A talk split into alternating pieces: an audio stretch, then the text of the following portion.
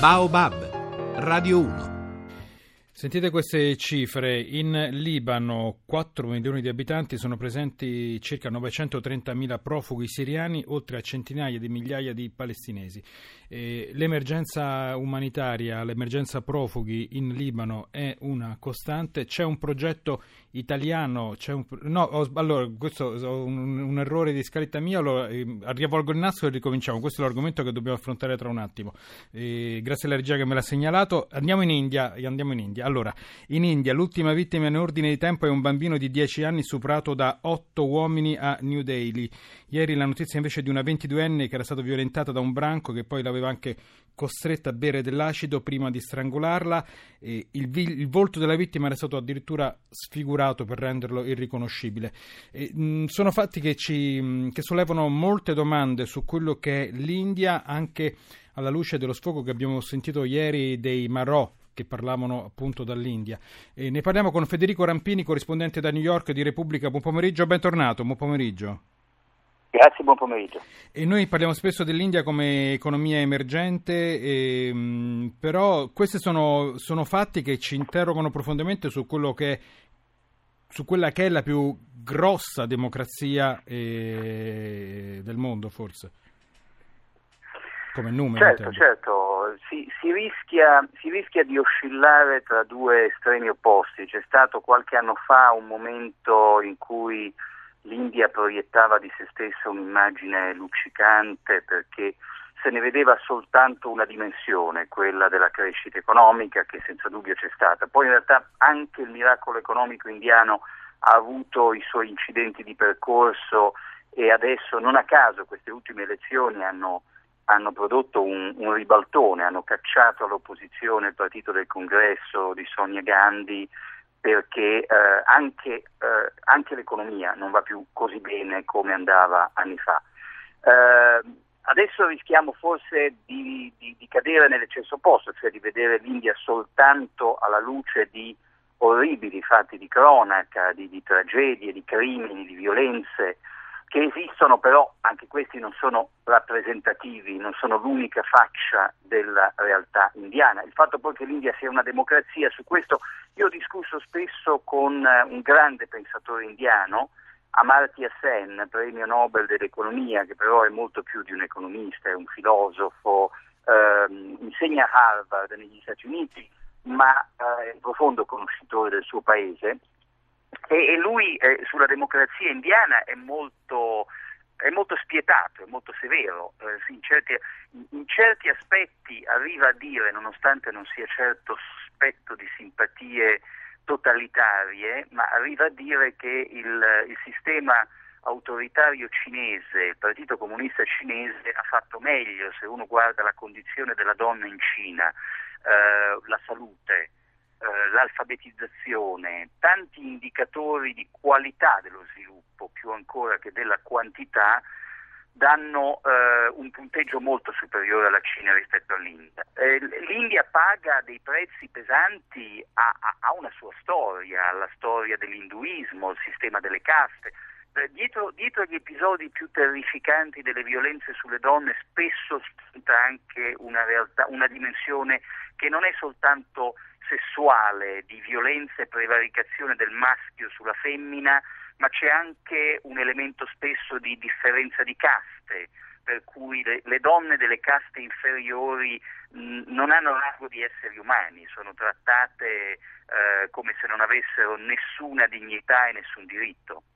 Eh, noi inevitabilmente dopo aver ascoltato ieri anche lo sfogo di Due Marò non possiamo che non ragionare sull'India con la testa al destino di queste due persone. E, mh, mm, possiamo stare tranquilli? Possiamo, cosa possiamo, tranquilli no, perché sono passati due anni e non hanno neanche un capo di imputazione. E, mh, mm, questo ci dice tanto però questo, non solo sulla democrazia ma anche sul funzionamento del sistema giudiziario in questo paese. Sì, eh, noi italiani non siamo forse i più adatti per dare lezioni sulla rapidità del sistema giudiziario perché abbiamo anche noi una giustizia molto lenta.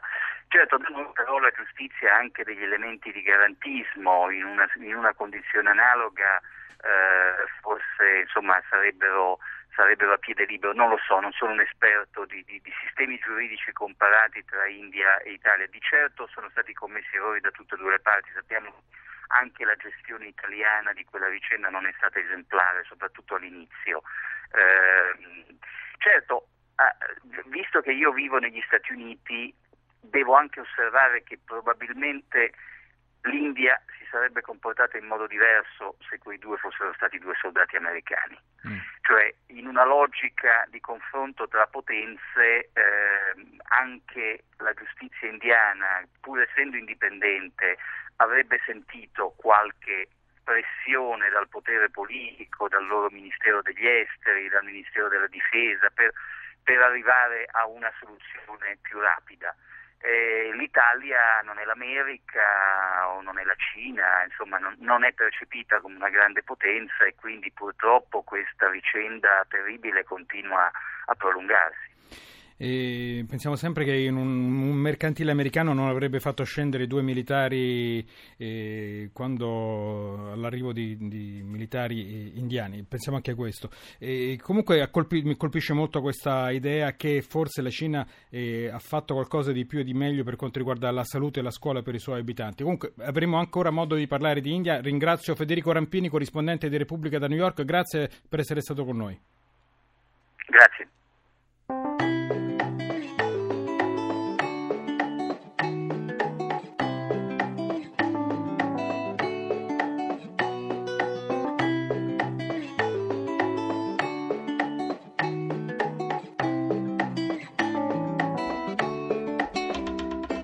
L'amore oggi nel 2002 un apparecchio momentaneo infilato sotto il petto. Forse perché da quella data di settembre è aumentato il senso corrisposto del sospetto. Dal cielo arrivano le bombe, garantite intelligenti, che feriscono i sopravvissuti e comunque creano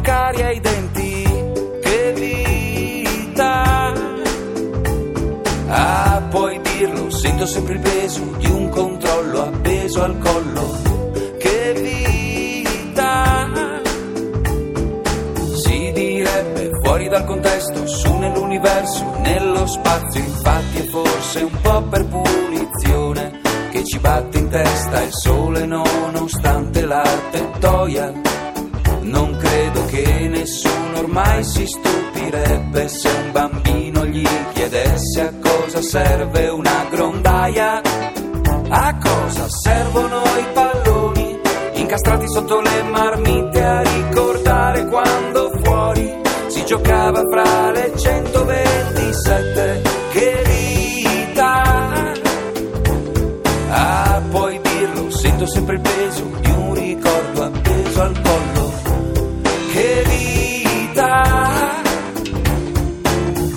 Pietro Mennea e Sara Simeoni sono rivali alle elezioni.